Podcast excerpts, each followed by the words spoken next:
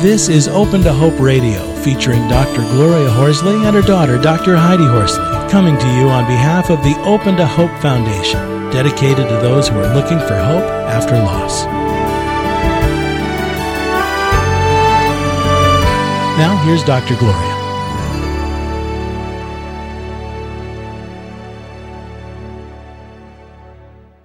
Welcome to the Open to Hope show. I'm your host, Dr. Gloria Horsley, with my co-host, Dr. Heidi Horsley. Uh, good morning from California, Heidi. Good morning, Mom. From New York. It's two thirty here. Uh huh. And you're in your office, right?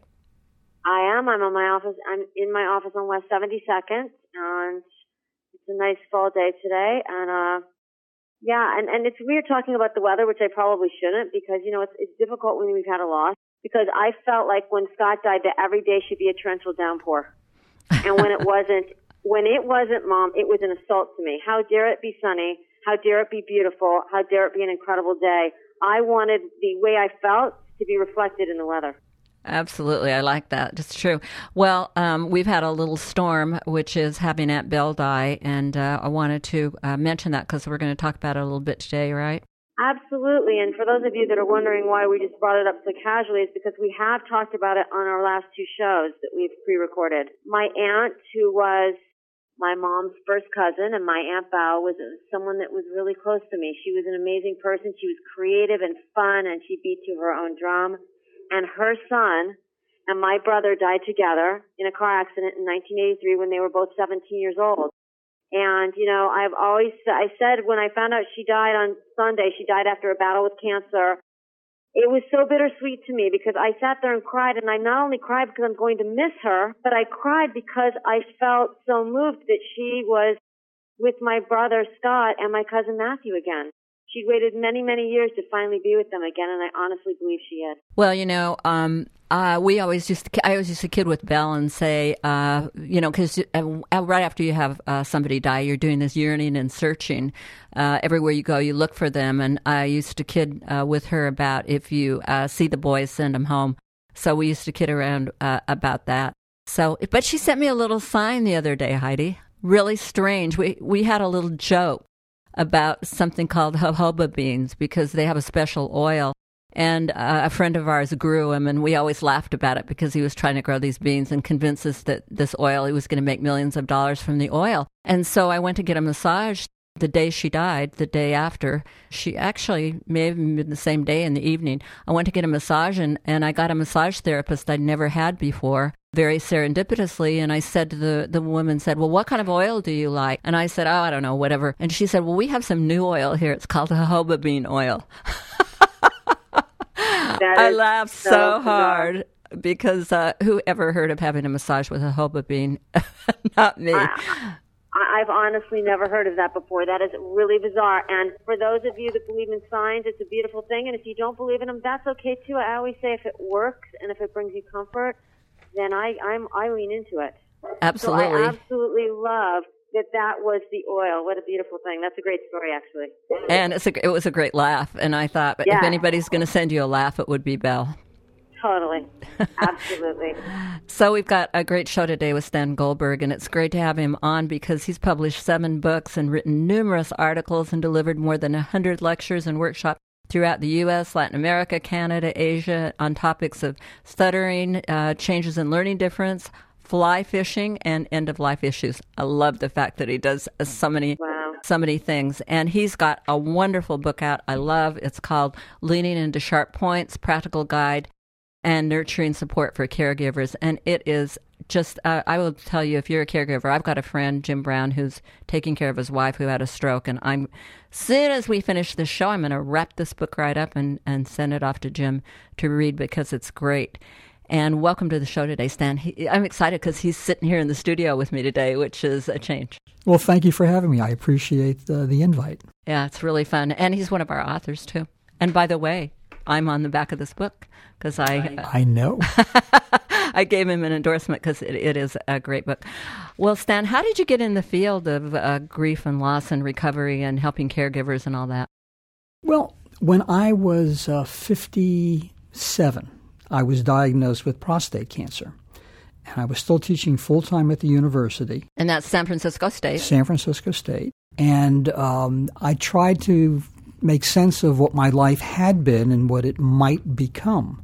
Uh, I had a fairly aggressive form of prostate cancer. And I did what most people do when they have something seriously wrong with them is I pretended it didn't exist. Mm. And I, I literally laid in bed for three months after the surgery and watched reruns of movies. And uh, someone, a good friend of ours, was having a party, and she said, you know, please come. I know that you don't want to be around people right now, but there's someone here you have to meet. I said, fine. And I went there, and it was a gentleman who was 82, whose partner was had just been admitted into the hospice wing um, in in San Francisco. Uh, I forgot the name of the indigent care facility. Can, San Francisco General or no, um, Laguna Honda. Oh, uh-huh. And uh, the reason he asked me to come is because I was a speech pathologist, and his his partner had a stroke, so he wanted to find out how he and the staff could communicate with him. And I was very reluctant to go because I had placed students at Laguna Honda, and it just was just too depressing for me. Uh, but I went anyway, and um, I saw the most amazing thing, which were people who were dressed in street clothes going from bed to bed in the ward. And there just was this, the only I can describe it as an angelic look on their faces. And I said, Who are these people? And I was told these are volunteers. And I said, So these are people that are coming here to be with people they know are dying and they're going to establish a relationship with them? And they said, Of course and that hooked me. Um, I knew I didn't know what these people were feeling, but whatever the look was on their face, I knew I wanted to experience that, and that's how I got into hospice. Wow! And had you written books before that? Yeah, um, I wrote books in the area of speech language pathology and and clinical skills for for therapists, mm-hmm. but this was just the beginning of it, and so I was trained, and the first assignment was at uh, the Zen uh, Project Guest House and um, the first patient I had was someone I eventually stayed with for 22 hours straight because it wow. was Thanksgiving. And, and uh-huh. I left there and I knew that I was a different person than when I started. And that's when wow. I just started writing stories about people that I cared for and some wonderful stories. And what's your other book with the stories in it? It's called Lessons for Learning right. Stories right. of Forgiveness, Gratitude, and Courage at the End of Life. Right. And you'll be able to go, go to his site and take a look at those. Well, I want to talk to you because, um, as we said up front about my cousin Beldine. Now, I, I want, you know, it was tough because I'm going to tell you something, Stan. She didn't want to die mm-hmm. all the way. I mean, till the day, you know. But does anybody want to die? I mean, I don't know. Yes. S- some people do. Some pe- there's I, I've been with with people in the last eight years that have covered the full continuum. Those who are ready, those who will never be ready, and those who are in the process of getting ready. So the answer, um, Heidi, is yes. There are some people who feel they're ready to die, and and being with them at their time of death is very different than being with someone who isn't ready. Who is, who is fighting it? It was tough. It was tough for her kids. And one of the things that occurred to me was her kids were ready for her to die and she wasn't. And it made it difficult because they didn't meet her where she was, you know. Yeah. I, I you know, that happens quite a few times. Uh, and I think one of the reasons for that is those who are caring for someone who is ill don't understand they're living in a very different world. It's almost as if the illness that one has and the expectations form a vessel that you pour your current life into. So that applies both for the person who is ill and the person caring for them. And often that just leads to these conflicts, such as a caregiver saying, you know, my life has been devoted to this person. It's time for me to get on with it and the person who's dying who says, "But I'm not ready to leave." Exactly. You know, it reminded me. I was telling uh, my husband. I said it reminded me when I was pregnant with our youngest daughter, Heather. My mother flew out from Utah, and I didn't have the baby. You know, and everybody's sitting around, and my cousin, I talked to her, and she said, "All these people are visiting me. Am I going to die? Do they think I'm going to die?" You know, her son flew in and all these people coming because the hospice people, they finally brought in hospice just because she had pain. She didn't want to bring hospice in because hospice came in, the family, you know, that signaled that their loved one was going to die. And she she wasn't ready to to deal with that, and she was up you know, uh, forcing herself to get up and be around and all that. But so, Stan, now how do her kids deal with it now that she has died with that conflict uh, that they had? What would you say to people who are relieved that they died and are in this conflict that she didn't want to die? And do you have any thoughts about that? Yeah, um, I think. I think a lot of people carrying around a tremendous amount of guilt because as they were caring for someone they loved, they had thoughts that people said are are wrong or or aren't correct. Uh, I don't know any person that I've counseled who is a caregiver who hasn't had some thoughts they wouldn't share with anybody. And I think uh, as long as caregivers believe that these are unnatural things, then they're going to harbor guilt for their entire lives um, it is very natural for a caregiver to think, my God, I wish this loved one would die already. And, and sometimes the wish is related to the pain the person is, the, the loved one is feeling. Other times that someone has given their whole life to caring for someone and they're, they're ready to get on. So the, the, first thing I think is just you know to acknowledge that these are very natural feelings. You know, you cannot give up your life for a loved one and not have negative consequences to yourself. And I think people need to understand that. Mm-hmm. And, and, I think for some people uh, where it's been a long term illness and, and they've really deteriorated, maybe with Alzheimer's or whatever. I know my dad had had a stroke, and my mother, he would keep saying, Who are you? and that kind of thing. After they die, the caregiver is often surprised how they, they've spent their life doing they don't have a job anymore in, in essence you know? I, have noticed that not only with caregiving but before I, I started becoming involved in the hospice movement i dealt with disabled kids where parents spent their whole life working with a, you know taking care of a child. When the child died um, they didn't have an identity anymore. And i think the same thing happens with caregiving um, you know, the identity that you develop is related to what you do, part of that. And if I'm caregiving 24 hours a day, seven days a week, uh, I'm going to assume many of those characteristics. And, you know, if when that role is over, and it's usually a very quick change in role, I'm lost. You know, I don't know what I'm going to do anymore. You know, how am I going to spend my time? So I, I think issues of identity are really crucial in caregiving. Mm-hmm. And what's your thought about, okay, so I'm hearing you, I'm saying, right, he's right. Okay, what do I do? As a caregiver or as. The person who's lost the they're gone and they're trying to get their identity. Where do we start? I mean, is there any? I think that it's it's part of a larger issue of dealing with loss. You know, whether that loss is a loved one or a job or uh, an ability what I found is that quite often when we look at losses, what we focus on is replacing the person or the ability or the activity that we can't do anymore. And what I've seen is many people spend a lifetime trying to find that and they can't. Uh, what what I've learned, I think what, what works for me and works with many of the people that, that I've counseled, is instead of looking to replace the person that was lost, you initially try to mm, find mm, out like what was the emotion or emotions that person engendered in you. Mm, like that. And that's what you look for. When I no longer, I mean, one of the things that I loved most in life was fly fishing in wilderness areas by myself. And after I developed the, the cancer and uh, a sleep uh, disorder, I couldn't do that anymore and I thought a significant part of my life was over. What I found was that it wasn't that I missed fly fishing in a stream in Wyoming. What I missed was the serenity that it created in me. And that's what I started to look for. So for me, it ended up learning to, to play and craft Native American flutes and Japanese bamboo flutes.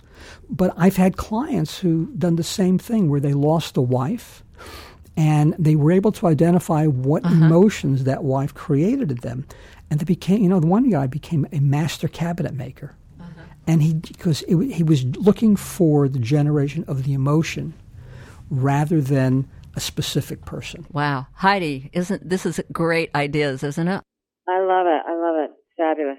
Yeah. I, that finding what it is that they engendered into you that's that's powerful because you know people are so lost i mean they mm-hmm. just don't know you know uh, but I, I love that idea of finding what you've lost. Mm-hmm. What about guilt? What do you what do you do with guilt? If you have some guilt about something you didn't do, or uh, you know, I could say with Scott way way back, um, uh, I didn't let him take my car, and his cousin drove. And you know, what if I'd let him take my car? The what ifs, the what ifs. Uh, I'll I'll tell you. Uh, this was a true story. This happened to me many years ago. I was in my 40s and I was having some difficulty interacting with my wife and my kids and everything. And I went up to a place called the Shasta Buddhist Abbey, which is on the base of Mount Shasta. And the abbot said, you know, if there's anybody here that wants counseling, we have uh, a priest who can counsel. So I thought, yeah, of course, I'll do that. And so the next day I, I go into a room and here's a, a priest who's half my age, who's never had a family. I doubt if he understands what raising kids is all about. And I don't even think he's learned to shave yet.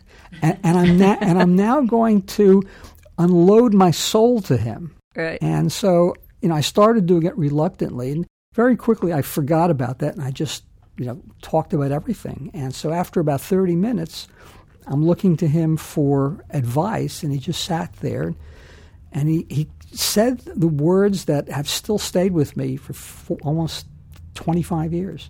And he said, Stan, we do the best we can given the circumstances of our lives. Right. And he left.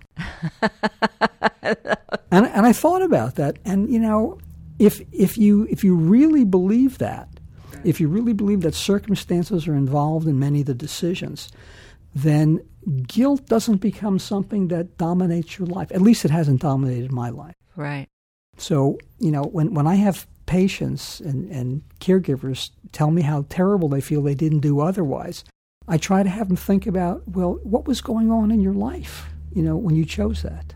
Right. Okay, now I've got one last one I've got to ask you, and I but then I want to also do a quickie on uh, why on sharp points. But okay, here's another one. What if I am angry because I uh, one of my relatives is angry at her husband who died because she felt like he owed her an apology and she never got it? I think one of the biggest problems that I see in interactions, whether it's between someone who's ill and not or just friends, is that we all we, we tend to evaluate people we know based on our expectations of how they should act. Right. And as long as I keep trying to impose my values on other people, nobody will right. ever please me. right. And so I, I think that that's, you know, for me, that, that's where I begin. And then when someone does something that I find um, difficult or painful or even reprehensible, instead of looking at that as a reflection on something I did wrong, I look at on I look at them as this is a problem they have. It's a problem. It's an unmet need that they have that they're going to need to be fulfilled.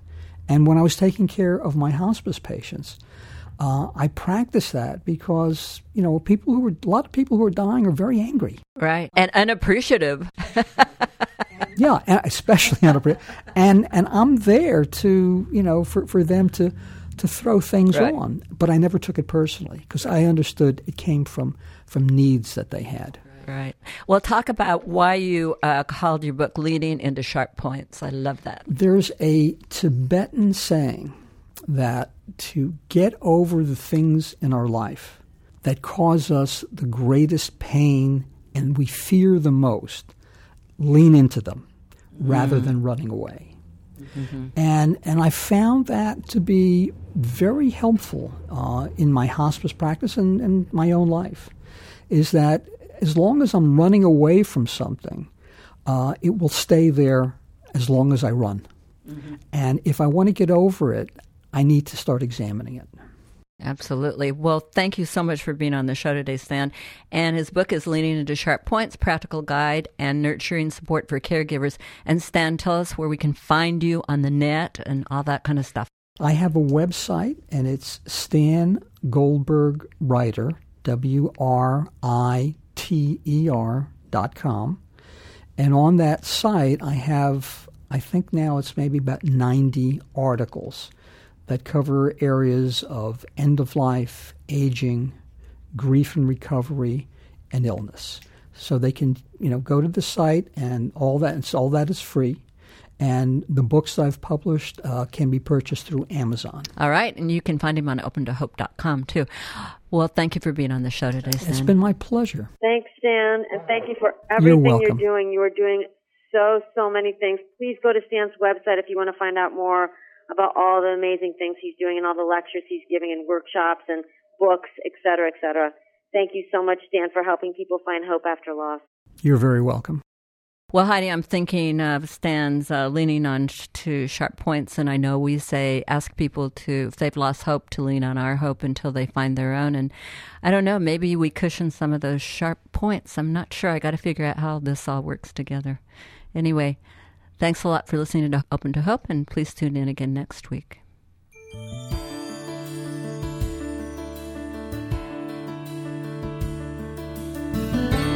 You've been listening to Open to Hope Radio, hosted by Doctors Gloria and Heidi Horsley. Like today's edition, all of our past programs are available on demand at opentohope.com, along with helpful articles, videos, resources, and links to help get you through the toughest time of your life.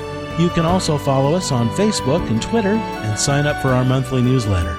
Again, that's opentohope.com. Check it out today. Then be sure to stop by next Thursday at 9 a.m. Pacific Time when we'll be posting another edition of Open to Hope Radio. Remember, others have been where you are. They made it through, and you can too, as long as you're open to hope.